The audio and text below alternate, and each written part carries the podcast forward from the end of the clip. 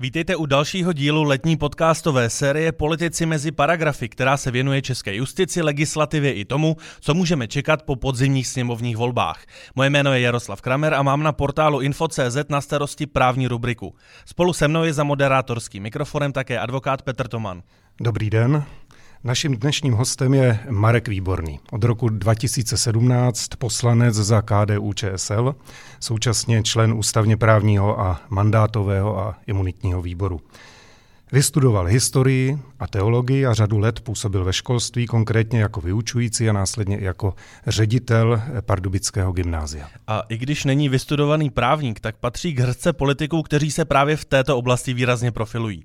Pane poslanče, dobrý den. Dobrý den, děkuji za pozvání.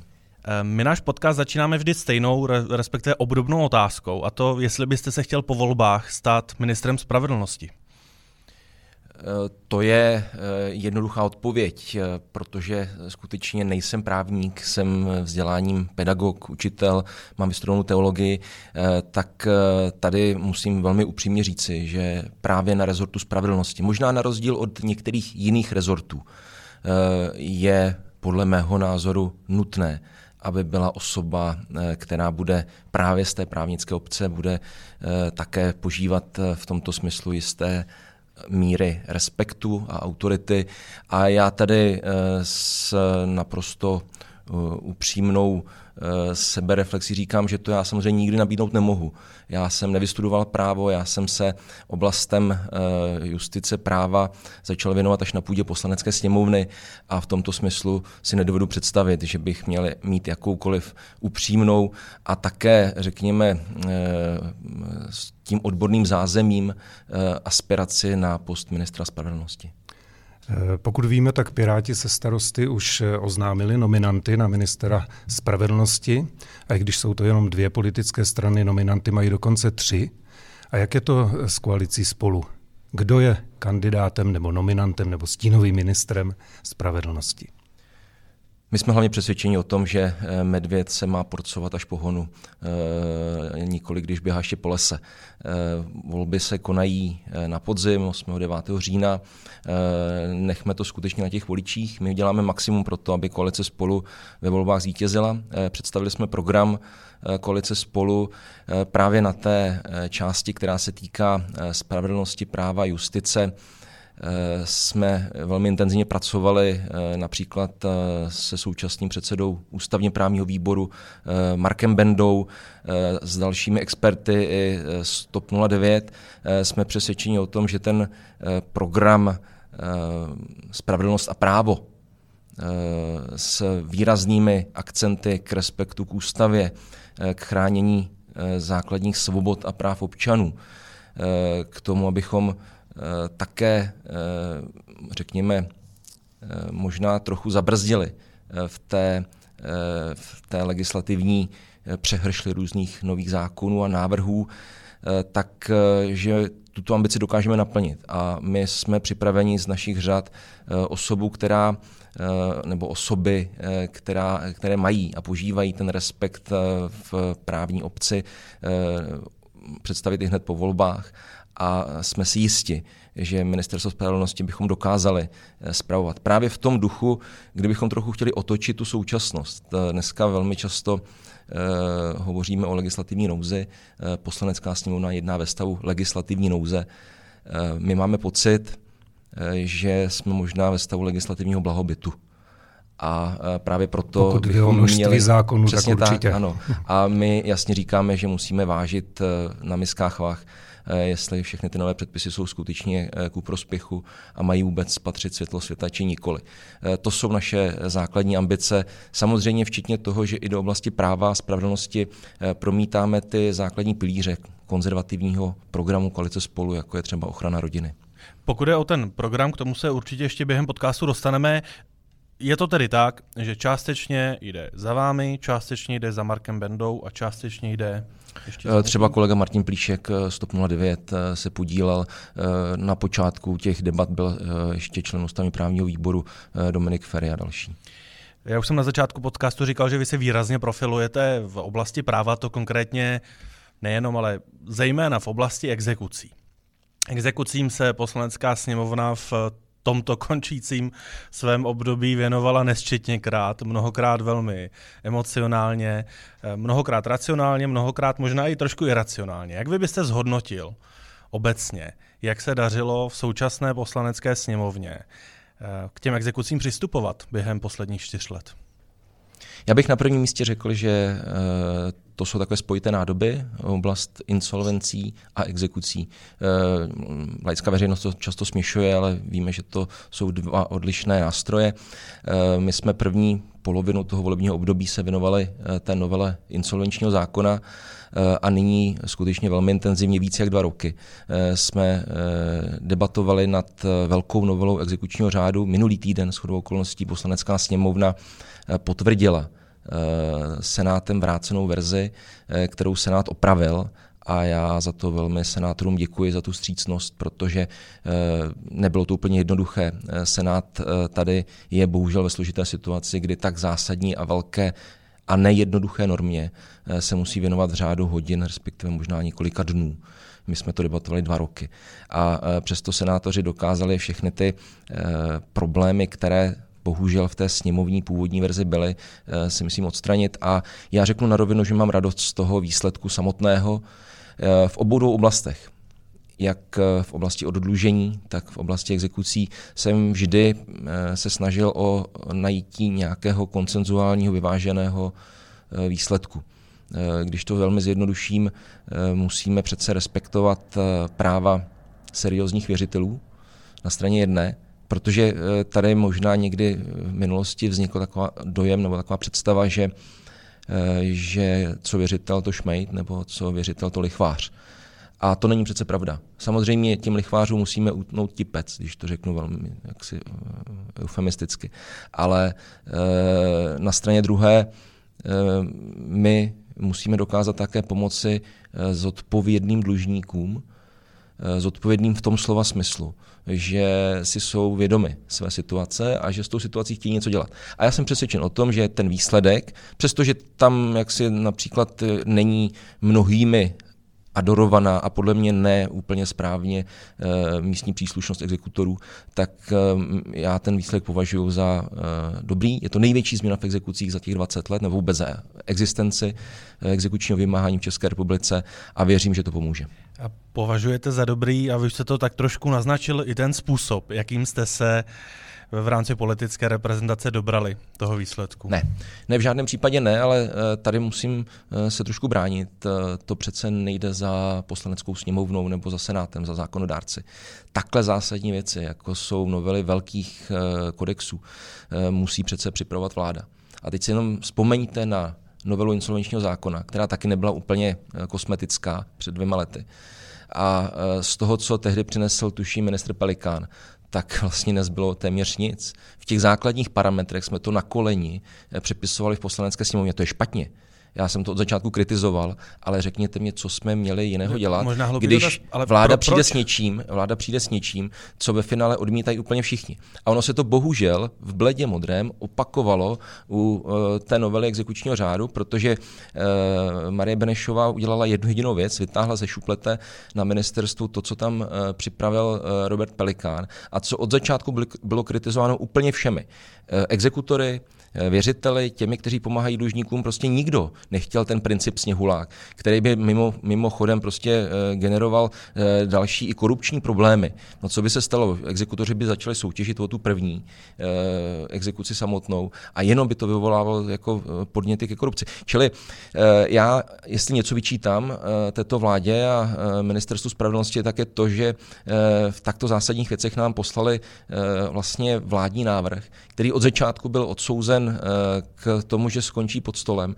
A my, poslanci, jsme byli eh, postavení před eh, otázku nedělat nic, říct vládo, pokud nejste schopni připravit kvalitní velkou novelu, tak se tím vůbec nebudeme zabývat. No ale pak bychom nepomohli tomu exekučnímu prostředí a to všichni jsme nějak vnímali, že ten problém tady skutečně reálný je na poli, na poli exekučního vymáhání. A nebo jsme museli tedy říct, dobře, tu zodpovědnost bereme na sebe my, i s tím rizikem, že ten výsledek nebude stoprocentně kvalitní. A já to vím, že není stoprocentně kvalitní. Ale uh, my se pokusíme se svými omezenými týmy Protože my samozřejmě zase nemáme ten ansámbl úředníků, právníků na to ministerstvu spravedlnosti, legislativců, tak my se pokusíme to dát nějakým způsobem dohromady a dospět k něčemu, co bude pozitivním posunem. Já se omlouvám, ale tak, jak to popisujete, já vím, že to tak je, ale tak se mi zdá, že je to velký amatérismus. Protože já rozumím tomu, co vy říkáte, že když vláda tedy nepředloží kvalitní zákon nebo legislativa a vládní legislativci, tak vy to tedy na koleně uděláte se svými mini právními týmy. Teď to je amatérismus, to je symbol eh, spolku, že se svými mini týmy, jedním, dvěma právníky něco předkládají. Eh, I když rozumím tomu, že že pak by ty novelizace zase nebyly. Ale když plánujete tedy do budoucna, že prosekáte právní džungli, že dáte eh, tabulku práv a povinností a tak dále. Tabulka práv a povinností se například nedá dělat, když už to není v tom legislativním procesu. A jste to vy poslanci, kteří dělají, já nevím, předkládají stovky přílepků, což je taky velký problém. Jak z toho ven? Eh, pane doktore, máte pravdu, že to je amatérismus, to já s tím souhlasím, ale uh, znovu říkám, uh, byla to jednoduchá volba. Buď nic, a budeme říkat, nejsme amatéři, chceme to dělat pořádně, anebo jít touto cestou, která sice je a byla a byla by vždycky do budoucna rizikem, nicméně může přinést nějaké pozitivní změny. A jak to chceme dělat do budoucna? To je velmi důležité. No prostě není možné, aby, aby zásadní Eh, novely či legislativní návrhy eh, přicházely z vlády eh, ve stavu, kdy to poslanecká sněmovna bude muset nebo bude mít ambici úplně celé překopat. To Já myslím, trestní, že tady je, tady je pos, uvedu příklad. Ta no, řád, no, nová, nová vláda podle mě stojí před několika velkými výzvami v oblasti spravedlnosti a práva dokončit ty velké kodexy, trestní řád a občanský soudní řád. Eh, ta odborná debata přece běží leta. Eh, opět eh, tato vláda v tom nic neudělala.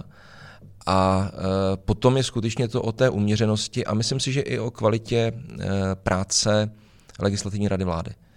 Protože pokud posílíme tu pozici, a já bych řekl spíše tu neformální pozici legislativní rady vlády, kde sedí ti odborníci na ty jednotlivé oblasti, tak a vláda potom bude respektovat ta stanoviska legislativní rady vlády. Ale a nebude dělat mimochodem to, co dělá současná vláda. Respektuje jako, No tak se podívejme na konkrétní příklad z tohoto týdne. Eh, teda, myslím, z toho, co tento týden eh, dokončilo ten legislativní proces na půdě eh, zákonodárných sborů, a to je stavební zákon. Tak to je přece jako nabílení ukázka toho, jakým způsobem vláda sama obchází svůj poradní orgán a takto zásadní poradní orgán, jako je Legislativní rada vlády. Eh, Ministerstvo pro místní rozvoj přišlo s nějakým návrhem stavebního zákona, který opakovaně Legislativní rada vlády odmítla. Řekla tak, přátelé, tak to ne. Eh, co vláda potažmo eh, MMR udělalo? No tak upravilo to tak, jak Legislativní rada vlády řekla, aby to plus minus nějak tou vládou prošlo. A tu původní verzi, kterou LRV jednoznačně odmítlo, tak ve sněmovně ta vláda uplatnila prostřednictvím komplexního poslaneckého pozměňovacího návrhu hmm. poslance Kolovratníka. No to je neuvěřitelná zůvěřilost. Jako to přece takhle nemůže fungovat a my říkáme jednoznačně eh, jako koalice spolu a eh, s Markem Bendou jsme o tom opakovaně vedli debaty, diskuze, prostě takhle nejde pokračovat. Jo? Takže máme to chápat tak, že pokud by vaše koalice participovala na vládě, eh, takovéhoto legislativního chování bychom se nedočkali. Eh, já jsem přesvědčen, že nikoli. Minimálně jako koalice spolu proto děláme maximum a byly by to naše zásadní požadavky směrem i k našim potenciálním koaličním partnerům. To je naprosto jednoznačné. A pokud by vaše koalice zůstala po volbách v opozici, můžeme opět očekávat, že v tématech, kde budete mít pocit, že vládní návrhy dostatečně nereflektují to, co mají, budete se snažit pozměňovacími návrhy tato témata upravit. Tak samozřejmě, tak jako to, je, to, je, to je přece úkol uh, zákonodárce. My Dobře, tam přece nemůžeme čtyři roky sedět opravdu s klíčových tématech. My jsme na to narazili právě s Jakubem Michálkem, který v zásadě tvrdil, že některé oblasti jsou natolik důležité, že by nebylo dobré je měnit eh, poslaneckým návrhem. Eh, což například mohou být třeba i ty exekuce. To já souhlasím, ano. Eh, kdyby vláda přišla s eh, řešením, které bude vydiskutované i v odborné veřejnosti, které by už například obsahovalo x úprav, o kterých se vůbec nemluví, protože jsou to technické eh, věci chodu například exekučních úřadů, no tak to pak nemusíme lepit v poslanecké sněmovně. Opět uvedu příklad. Jako předseda podvýboru pro problematiku exekucí insolvencí odlužení jsem vlastně rok komunikoval velmi intenzivně s exekutorskou komorou, která mi přinášela různé podněty od nich, které by bylo dobré do té velké novely exekučního řádu skutečně dát. A týkalo se to skutečně například předávání exekučních úřadů, když jeden končí a podobně. Eh, týkalo se to komunikace mezi úřadem a zaměstnavatelem, aby jsme se dostali do 21. století a dokázali formou datových věd prostě tu komunikaci zjednodušit i pro toho zaměstnavatele. Ale přece tohleto musí to ministerstvo v rámci té přípravy eh, toho vládního tisku mít vydiskutované a musí to tam být obsažené. To nemají potom suplovat poslanci. Čili ano, u těch zásadních norem eh, musí ta norma jít v takovém stavu, že ve sněmovně nedojde k žádným nebo jenom velmi kosmetickým úpravám, změnám, a eh, ta norma bude schválena. Pak samozřejmě budou nějaké ad hoc novely, které jsme viděli i v tomto volebním období typu toho, že se aktuálně například upraví trestní zákonník, v případě třeba propagace těch předmětů s nějakou nacistickou nebo komunistickou symbolikou a podobně. Ale to jsou, řekněme, jednotlivosti, ke kterým dochází, myslím, i v kontextu nějakého společenského vývoje. To bych ani poslancům jak si nevytýkal za to, že přichází s těmito iniciativami. Ano, občas je potřeba aktuálně reagovat na stav, ve kterém společnost se nachází. Na druhou stranu, když jste zmínil ten trestní zákon, tak zvýšení hranice trestní odpovědnosti u škody taky nebyla vládní návrh, ale poslanecký. Že? A to je tak zásadní, nebo byla tak zásadní novela, kterou teda za sebe mohu říct eh, podporuju. Ale zdá se mi zvláštní, že to byla poslanecká novela. Protože tom... s tím vláda nepřišla. My jsme se na půdě ústavně právního výboru e, shodli na tom, že po kolika, 15 letech, hmm. možná více jak 10 letech určitě, eh, je ta společnost, i co se týče hodnoty peněz, někde jinde, než byla v roce 2010, tak je dobré tu částku zvednout. Možná ještě, abychom uzavřeli do téma exekucí, protože naším cílem není jít úplně do detailu těch jednotlivých eh, návrhů. Eh, ono není tajemstvím, že v oblasti exekucí máte určité třecí plochy s vaším kolečním partnerem ODS i s koaličním partnerem TOP 09. Jak si představujete, že tato oblast bude vaší koalicí prosazována po volbách v případě, že tedy bude vládní angažma a budete mít možnost se na oblast exekucí případně tedy insolvencí, ale berme teď spíše ty exekuce jako možná ten víc horký brambor. Jak k ním budete přistupovat?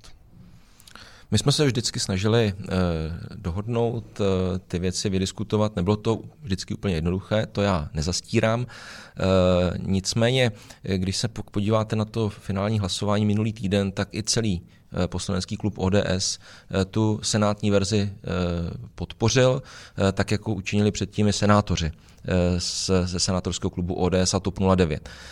A to, co neobsahuje ta novela, tak to je to eh, systémové řešení do budoucna, to znamená místní příslušnost exekutorů. Tam nezastírám, že v tuto chvíli na to nemáme eh, jednotný názor s některými eh, poslanci ODS. Na druhé straně potom i uvnitř ODS je například předseda Senátu Miloš Vystrčil, který je velkým příznivcem té teritoriality, říkal to veřejně i na, eh, v debatách na půdě, na půdě Senátu. A eh, já jsem přesvědčen o tom, že možná až trošku opadnou ty emoce, které tato novela provázela, která a to v těch dalších věcech, jako je zastavování marných exekucí, eh, jako je otázka humanizace mobiliárních exekucí, jako je předřazení jistiny před eh, splácení na jistinu dříve než na příslušenství úroky a tak dále. Eh, takže se v tom příštím volebním období i k té místní příslušnosti vrátíme. Ale já bych byl velmi rád, abychom nešli tou cestou, která je eh, v Evropě zcela unikátní a ne moc funkční, eh, což si vyzkoušeli třeba eh, na sousedním Slovensku. Skutečně čistá místní příslušnost exekutorů nefunguje téměř nikde v Evropě. Ale to, že do budoucna by jistý smysl měl nějaký kompromisní návrh například té spotřebitelské teritoriality, kde eh, třeba ti věřitelé, kteří jsou takzvanými nedobrovolnými věřiteli, jako můžou být bytová družstva a podobně, tak aby se jim to právo neupíralo, svobodné volby toho exekutora. Aby například obce které vymáhají své dluhy, tak aby ten starosta, který to často dělá po večerech, protože je neuvolněný o své pozici, tak aby se mu nepřidělávala další byrokracie, že bude komunikovat nikoli s jedním exekutorem, ale s deseti. Tak těm ponechat tu možnost samozřejmě té svobodné volby toho jednoho úřadu, s kterým budou spolupracovat. Ale na druhé straně Eh, tak, jak máme dneska i soudní soustavu v České republice, tak kdyby tu soudní soustavu kopíroval eh, v části těch řízení ten exekuční proces, tak eh, já to považuji za rozumné. A je to, opět se budu opakovat, podobné jako v těch insolvencích. Myslím, že kdybychom dokázali nalézt Eh, nějaké to koncenzuální řešení. Takže to bude ku prospěchu věci a eh, i koaliční partner náš v tuto chvíli, občanská demokratická strana, eh, si je, myslím, toho vědoma. A my budeme muset po volbách si ale sednout v té oblasti spravedlnosti a práva a říci si jasně, co jsou ty priority, k čemu proč, budeme jako první krokem. po volbách, pane poslanče? Ne, tak my máme teď, no, protože po volbách, my bychom samozřejmě uvítali, kdybychom dokázali sestavit jednobarevnou vládu, koalice spolu, pak by to bylo jednoduché. Ale předpokládám, předpokládejme, že tedy budeme eh, hledat nějakého koaličního partnera a s tím koaličním partnerem si musíme sednout a říct, eh, co bude ta priorita číslo jedna, eh, která nesnese odkladu. A když jsme v této oblasti, tak uvedu jeden příklad. Tento týden vyprší implementační lhuta na tu restrukturalizační novelu v insolvencích u podnikatelů. Jo, my jsme, budeme zase jako bohužel eh, na černé listině v rámci Evropské unie, že jsme nedokázali včas implementovat. Eh, a to, to, eh, to je opět výtka vůči ministerstvu spravedlnosti, protože oni to vědí. Jako když jsme schvalovali 2019 tu novelu insolvenčního zákona, tak se to vědělo. V těch debatách jsme to opakovaně ministerstvu říkali. No, oni nebyli schopni za dva roky tu, já neříkám, že to je jednoduché, to nenapíše na to ministerstvo někdo za měsíc, ale pro pána krále měli na to tři roky a uh, nic kloudného v tom neudělal. Možná jenom pro diváky krátce dodejme, že podcast přetáčíme zhruba dva týdny před jeho publikací, takže prosím neděste se, e, že se děje něco, o čem v tomto týdnu nevíte. E, pane doktore. Vy jste zmínil i soudní soustavu, která je pochopitelně základem právního státu. Takovými evergreeny, které, které zajímají soudce a všechny, kteří se pohybují kolem justice, je Jaké je vaše stanovisko, nebo bude vaše stanovisko k návrhu trvalému, návrhu Soudcovské unie eh, na zřízení Soudcovské rady, nebo nejvyšší Soudcovské rady? A druhým takovým evergreenem je hm, eh, množství českých soudů. Eh, jaký máte k tomu názor nebo plán do budoucna, pokud byste usedli ve vládě, zda by se pod vaším vedením, myslím vašich politických stran, dalo uvažovat o nějaké redukci stupňů, množství stupňů, zjednodušení celého soudního systému, možná i navázání na ty exekutory, jak jste před chvílí zmínil. Já začnu té soudcovské samozprávy.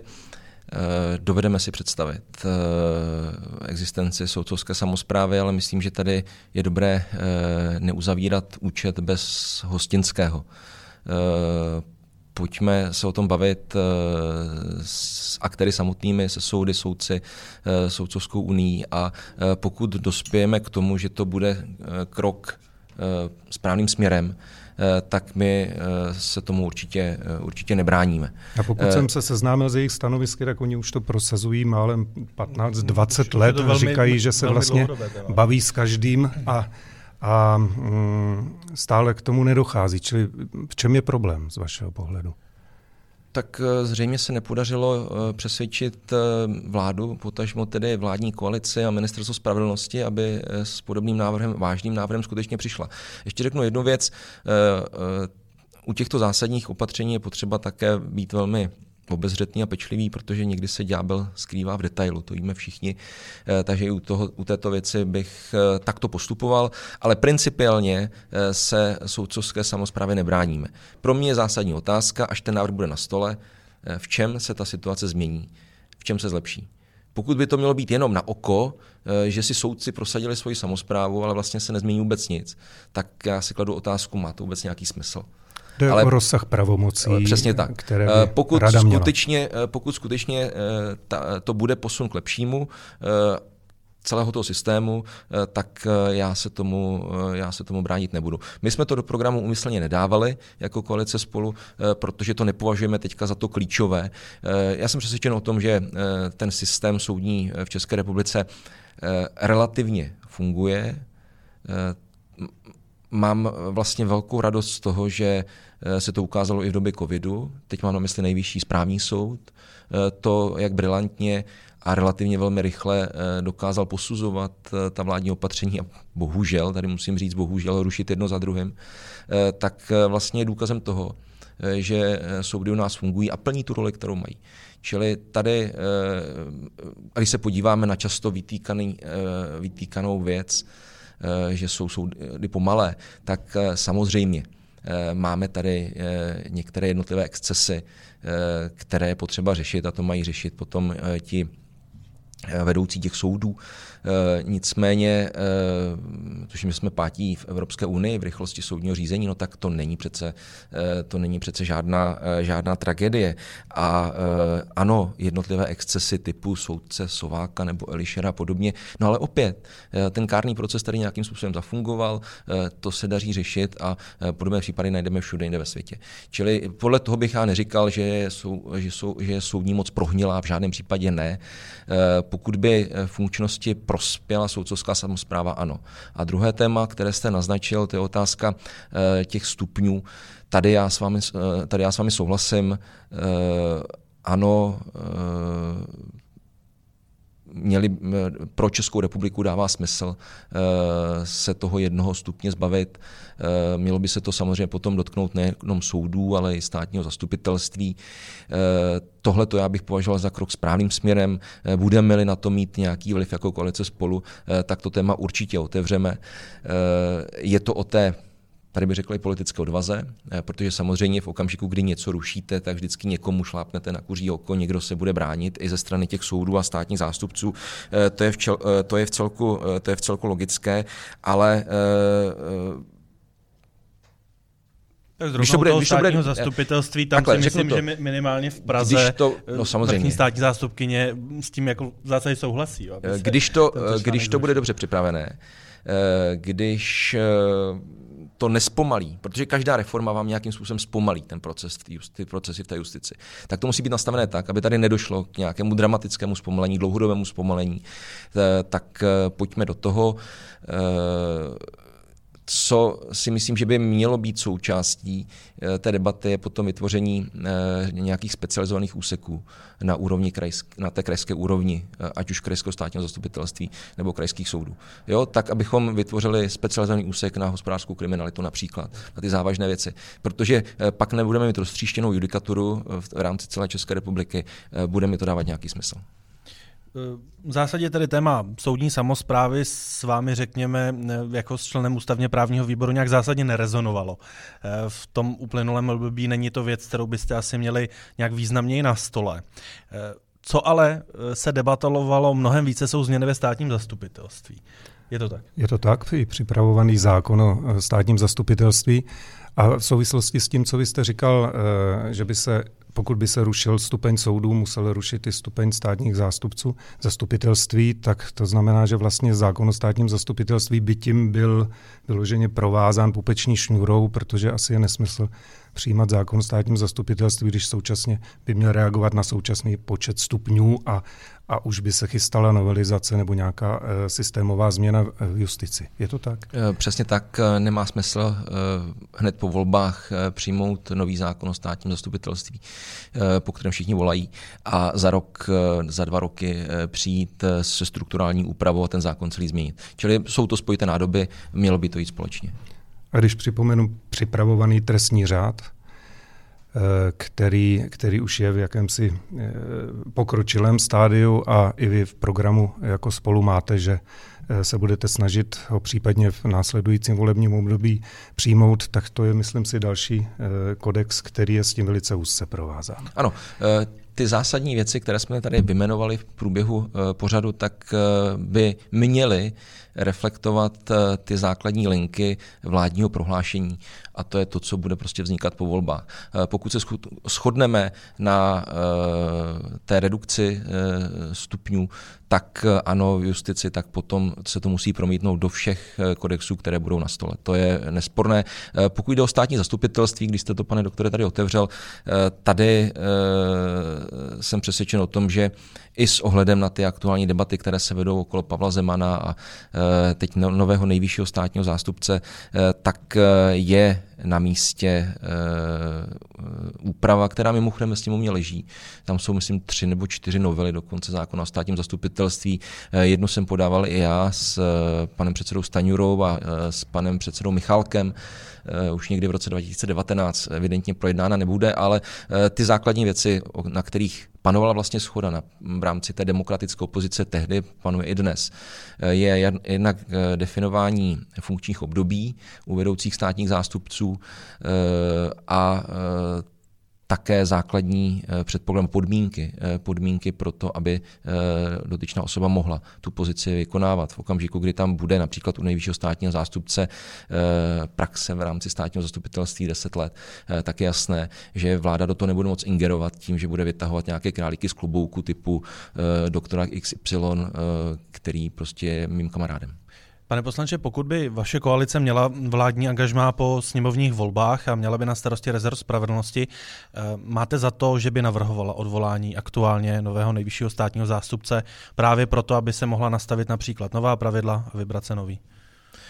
Ano, eh, jednoznačně my jsme to řekli, eh, nejenom proto, aby se mohla nastavit nová pravidla.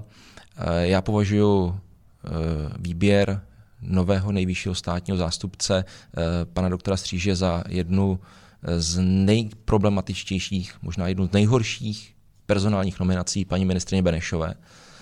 A eh, teď, abych to vysvětlil, eh, žádným způsobem nespochybňuji odbornou erudici doktora Stříže, který deset let dělal náměstka Pavlovi Zemanovi. To v žádném případě nijak nespochybňuji, ale jsem přesvědčen o tom, že na rozdíl od pozice náměstka, což je pozice svým způsobem v té hierarchii úřednická, tak pozice nejvyššího státního zástupce, hlavy veřejné žaloby v České republice, má i svoji určitou symboliku. A to, že vláda není schopna 32 let po roce 89 nalézt eh, v té obci státních zástupců eh, kandidáta, a on tam je, a, on, ne, a ne jeden tam je samozřejmě, jich tam x, Eh, není schopna vybrat takového kandidáta, který by naplňoval tu elementár, ten elementární předpoklad, že to není osoba spojená eh, tak zásadním způsobem eh, s předlistopadovou prokuraturou, tak to považuji skutečně za velmi tristní vzkaz veřejnosti. A to je to, co mi vadí. Je to ta symbolika, nikoli odborná erudice. A e, já vůbec jako jsem dalek toho, že bych podezíral doktora Stříže, že by e, otočil kormidlem a e, zastavoval nějaké velké hospodářské kauzy nebo se nějak postavil ke kauze Čapí hnízdo a podobně. Já si myslím, že v zásadě ta linka, tak jak byla nastavená Pavlem Zemanem, e, a ne, že bych ve všem s ním souhlasil, jo, když si vzpomenu na kauzu Naďová a podobně e, s velkými politickými dopady, tak e, mám jednu, tisíc a jednu výhradu. Nicméně to, jakým způsobem dokázal teďka čelit těm tlakům dlouho, eh, tak eh, to je v pořádku. Eh, trochu mu vyčítám teda teďka pod čarou to, že to nevydržel až do těch voleb minimálně, protože tak jako tak by nejvyšší státní zástupce skončil ve své funkci právě pro to, pro, pro to období. Nicméně to, co je tím problémem, je to, že doktor Stříž před rokem 89 byl součástí vojenské prokuratury, čili, čili instituce, které se bali komunisté samotní. A on nebyl jenom pěšákem v rámci té vojenské prokuratury. Eh, on jako vojenský prokurátor řešil eh, kauzy eh, těch, kteří odmítali nastoupit do komunistické armády, často z náboženských důvodů například. A řešili velmi excesivně. Včetně toho, že ty mladý kluky chtěl stíhat vazebně protože odmítli nastoupit do vojenské služby. Já když jsem tento týden slyšel jeho komentář na eh, českém rozhlase eh, doktora Stříže, že to vlastně jako dělal, protože to bylo v zákoně a že i dneska je braná povinnost eh, v zákoně definovaná a že ve Spojených státech je to to samý, tak srovnávat postupy vojenské prokuratury před rokem 89 a ty důvody s tím, s dnešní branou povinností je pro mě naprosto neakceptovatelné. Čili to je ten důvod hlavní, eh, proč eh, pokud koalice spolu budeme mít nějakým způsobem vliv na exekutivu po volbách, proč se zcela jistě k osobě nejvyššího státního zástupce vrátíme. Někteří jenom zase, ať se trošku zastanem pan, pana doktora Stříže, který tady není, někteří zase říkají, že přeci jenom 32 let už tady eh, pracuje, pracuje pro tento režim v tomto systému státního zastupitelství, prokázal, že je odborníkem, eh, tak eh, i to je nepochybně relevantní obraz nebo námitka, protože že už je to přeci jen od listopadu dlouho. Vůbec to nespochybňuji. Říkal jsem to na začátku a e, práce doktora Stříže na nejvyšším státním zastupitelství si vážím. Určitě. Ale znovu říkám, já bych nic nenamítal proti tomu, kdyby zůstal v pozici toho náměstka. Ale pozice předsedy nejvyššího soudu, předsedy nejvyššího správního soudu, předsedy ústavního soudu, předsedy, předsedy nejvyššího státního zastupitelství jsou svojí rolí i e, pozice symbolické. Ať už by tedy, jenom úplně krátce, ať už by tady po volbách rezort spravedlnosti měla na starosti jakákoliv stran z vaší koalice, předpokládáte, že by došlo k odvolání Igora Stříže? Ano, to je společné stanovisko koalice spolu. Já se přesto ještě zastavím u jedné části nebo tématiky, která se týká jmenování nejvyššího státního zástupce. Co mě na tom totiž zaujalo je, že vlastně vláda jmenuje nejvyššího státního zástupce, v čele vlády stojí trestně stíhaná osoba, a trestně stíhaná osoba sama hlasuje o tom, kdo bude rozhodovat o, o jejím osudu. To, to si říkám, to je, to je sen každého obviněného, aby si mohl vybrat toho, kdo o něm bude rozhodovat. Co si o to myslíte?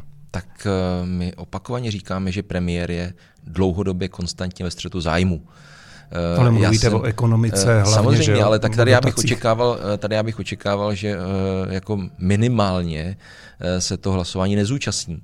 Eh, a to je jedna věc, ale on i ten výběr byl velmi eh, zvláštní, eh, když si vezmu to, že ministrině Benešová dlouho nedokázala prosadit doktora Stříže.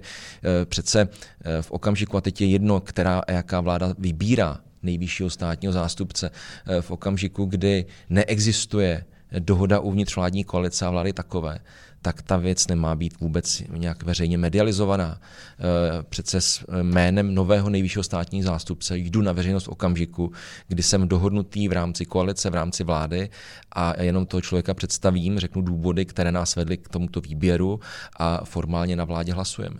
Ale to se nestalo a uh, opět to byla tady nějaká taková politická kauza, otázka zájmů Marie Benešové a premiéra samotného a samozřejmě dalších aktérů.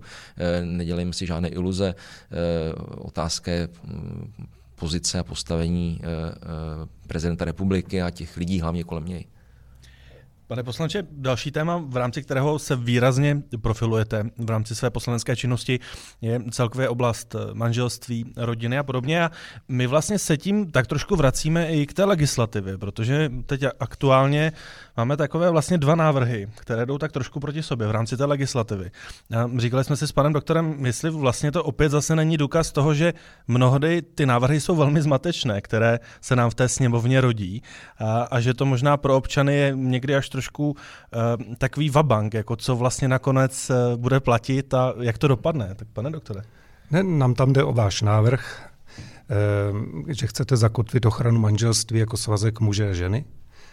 Váš návrh prošel prvním čtením a současně prošel, což je zajímavý, úplně opačný návrh prvním čtením, to znamená právo homosexuálu uzavřít manželství což, což eh, logicky je v úplném rozporu s vaším návrhem a přesto prošly oba dva návrhy, což si myslíme, že, že je částečně to, o čem i vy eh, mluvíte.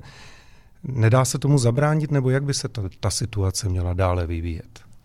Já musím předně uklidnit eh, všechny diváky a posluchače.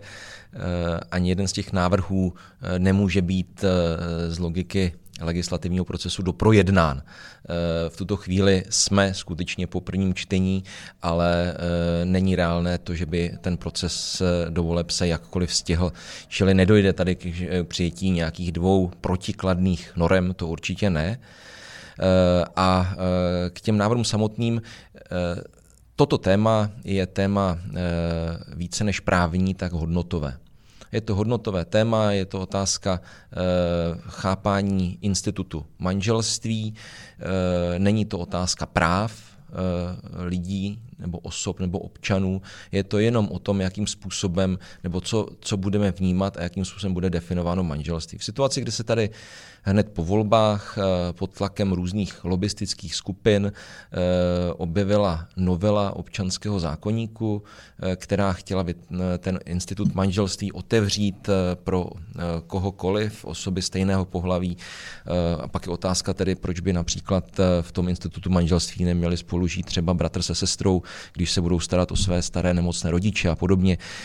Mně to nedává úplně smysl, ale ty otázky tady samozřejmě najednou byly na povrchu, eh, tak eh, KDU ČSL ve spolupráci s dalšími politickými stranami a eh, ve sněmovně i s kolegy z konzervativní ODS, tak jsme říkali, tady by asi bylo vhodné se podívat do toho nejvyššího právního předpisu, a to je tedy ústava, respektive listina základních práv a svobod, kde už ochrana manželství dneska uh, ukotvena je, ale pojďme tam tedy uh, říci na, na jasně a přesně, že uh, rodina, rodičovství, což dneska v listině máme, a manželství jako svazek muže a ženy, aby bylo jasně stanoveno, že, že manželství chápeme a vnímáme jako svazek který má i tu potenci přinést nový život, jako svazek táty, mámy, dětí, něco, co tady je přirozenou jednotkou společnosti,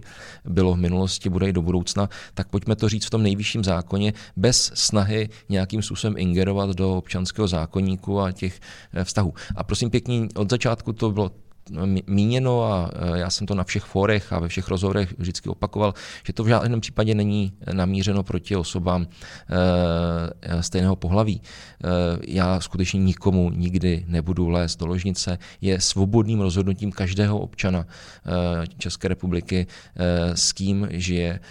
Já si velmi vážím řady homosexuálů, mám tam řadu přátel. Jsou to lidé, jejich vztahy často jsou Eh, na vyšší úrovni eh, a dokážou spolu vycházet lépe než eh, heterosexuální páry, to tak prostě je. Ale nechcete ale, jim umožnit uzavřít ale, manželství. Máme tady dneska instrumenty, jako je registrované partnerství. Já jsem říkal, když si to někoho uráží, tak pojďme nalézt nějaký, nějaké jiné označení, s tím určitě nemám problém, ale nemůžeme tomu říkat manželství. Pokud dnes v občanském zákonníku registrovaným párům jsou některé věci upřeny, například v rámci dědického práva, pojďme to napravit. Já budu první, kdo pro to bude hlasovat. Eh, znovu jsem to opakoval. Dokonce kolega eh, Patrik Nacher eh, měl ten návrh připravený Eh, na úpravu občanského zákonníku, tak aby se tady ty věci dokázaly vychytat.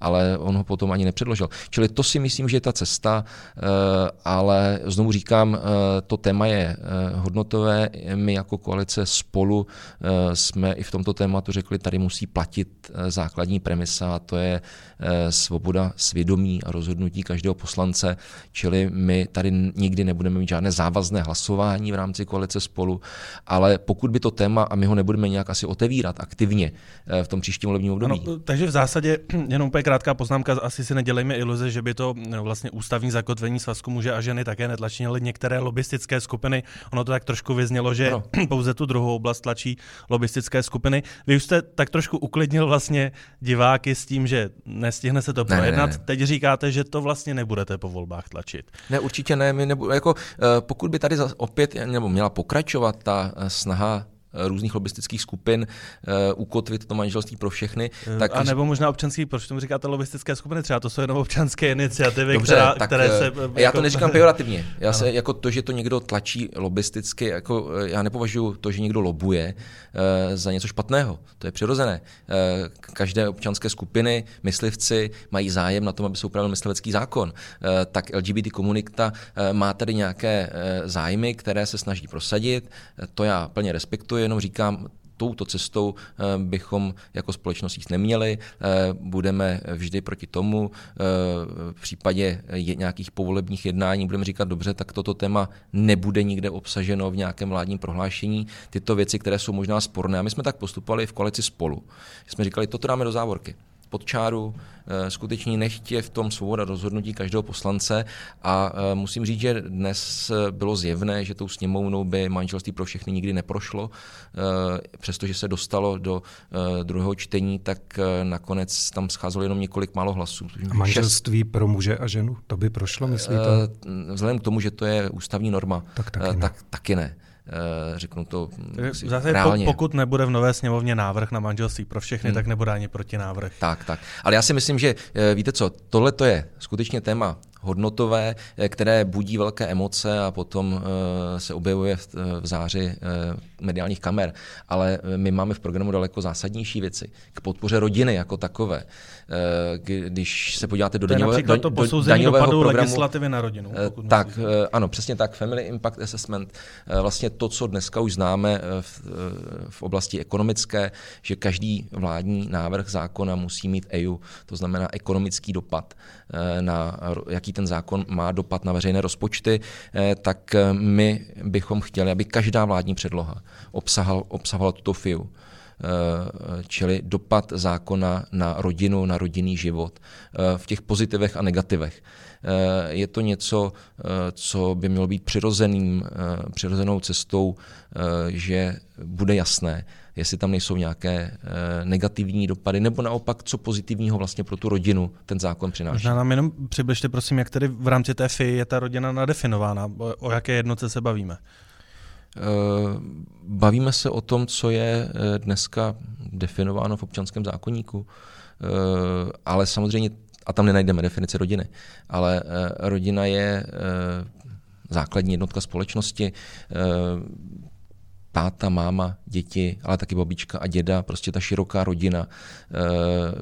U té FI by to nevycházelo z definice manželství, to určitě ne. A chtěli byste, aby tedy ta FIA myslela i na ty barevné rodiny, když už jsme tady toto téma zmínili? Ale tak samozřejmě i, i registrovaný pár Eh, je vnímán jako rodina. Takže v tomto případě eh, jako my nerozlišujeme eh, rodinu. Pozor, to není manželství.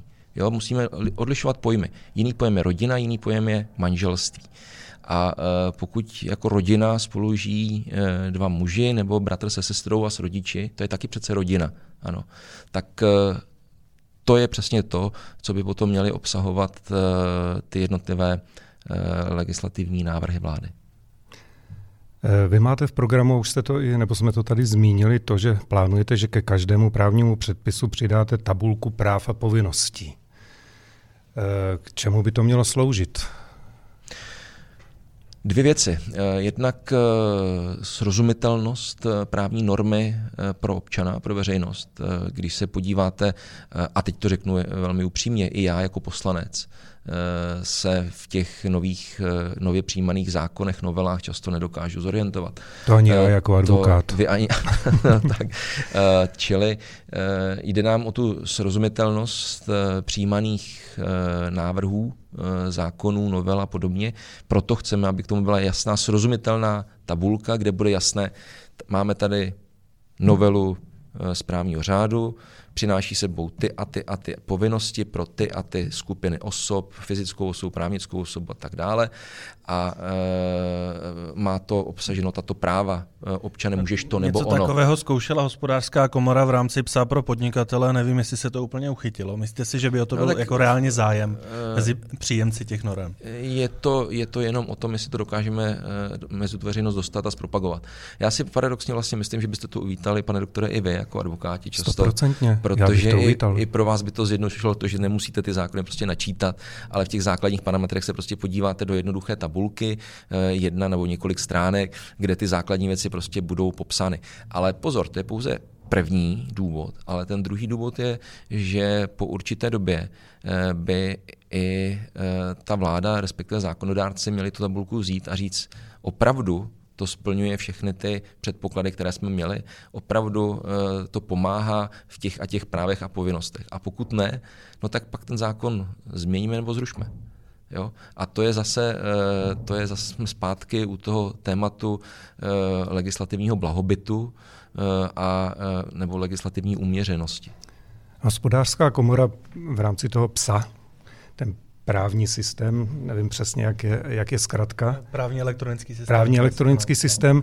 Ještě říkala eh, ten krok B a to, že když se vytvoří seznam práv a povinností, který bude někde evidován v nějakém informačním systému obecně každému dostupném, tak jenom ty práva a povinnosti, které v tom systému budou, tak ty budou závazné a z těch případně bude potom možné vyvozovat nějaké přestupky nebo porušení. Eh, je to plán i vaší koalice teďka? Já myslím, že nelze eh, tabulku postavit nad zákon.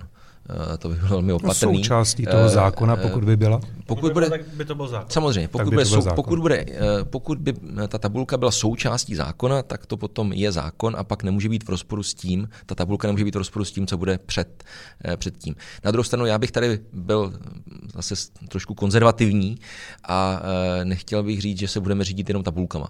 Jo, prostě eh, pro mě pořád eh, text té normy, text toho zákona bude eh, to první, to zásadní. Ta tabulka z našeho pohledu, z mého pohledu, má být jenom nástrojem, jak ten často odborný, pro veřejnost nesrozumitelný text té normy dostat do toho jazyka, který bude pochopitelný pro veřejnost. Pane poslanče, jelikož se nás, náš čas již nachýlil, tak pojďme prosím závěrem se podívat na váš volební program a pokud vy byste měl vybrat opravdu tři normy, které bezpodmínečně musíme nebo musíte po volbách přijmout s přihlédnutím k tomu programu, který máte teď v rámci koalice ANO, tak které by to byly? Top tři. Tak my budeme na, na prvním místě uměření eh, v těch normách, ale uh, dobře. Uh, první... Tak do, tak, já, ne, tak tři, které zrušíme. Jsou, ne, já budu, já budu konkrétní. Musí se dokončit velké kodexy. To znamená trestní řád, občanský soudní řád minimálně. To je jedna oblast. Druhá oblast, která nás čeká, je nějakým způsobem se vyrovnat eh, s těmi dluhy této vlády v oblasti insolvencí, eh, možná, že i těch exekucí, ke kterým se bude eh, třeba vrátit, ale minimálně ty věci implementační, což platí nejenom pro insolvenční zákon, prostě musíme vydržet soulad evropského práva a českého práva. A třetí věc, třetí věc, určitě chceme otevřít diskuzi nad volebními zákony, já jsem rád, že v tomto období se vlastně podařilo naši lidoveckou ambici eh, naplnit díky ústavnímu soudu, zaplať pámu za to, protože já jsem opakovaně ve sněmovně předkládal eh, změny volebního zákona v, přesně v intencích toho, co potom zrušil ústavní soud a e, přes všechny možné škarohlídy z řad komentátorů, tak se nám za dva měsíce podařilo potom tu díru vytvořenou ústavním soudem zacelit. Eh, nicméně jedna věc se nepodařila, eh, to je korespondenční volba ze zahraničí. Eh, je to důležité téma koalice spolu, ke kterému se chceme vrátit. Je to standardní všude jinde v Evropě. A to by mohli lidé studující, pracující, žijící v zahraničí, občané České republiky aktivně volit v těch volbách, kde to je možné. Je to otázka podívat se na komunální volby, kde dneska ten systém je hodně pokřivený takže to si myslím, že je takové třetí, eh, třetí téma, možná ještě čtvrté, abych na to nezapomněl. Eh, otázka otázka veřejných zakázek úřadu na ochranu hospodářské soutěže, eh, kde bychom měli jít hlavně po té kontrole transparentnosti veřejných zakázek a minimalizovat to, aby ten úřad de facto destruoval stavební činnost třeba obcí a měst takhle by to fungovat nemělo. Tam by měl být skutečně úřad, který bude plně kontrolovat eh, veřejné zakázky, ale ne šikanovat samozprávu. Minulém díle jsem se loučil já, tak tentokrát to přehodím na vás. Eh, já jsem rád, že jste přijal naše pozvání, moc krát vám děkuju. Eh, věřím, že, že se vám některé, minimálně některé z těch myšlenek podaří, podaří prosadit, protože některé z nich se mi velice líbí a podporuju je. A také věřím, že se někdy potkáme při dalším podcastu. Děkuju a nashledanou. Děkuji za pozvání, mějte pěkné léto všichni.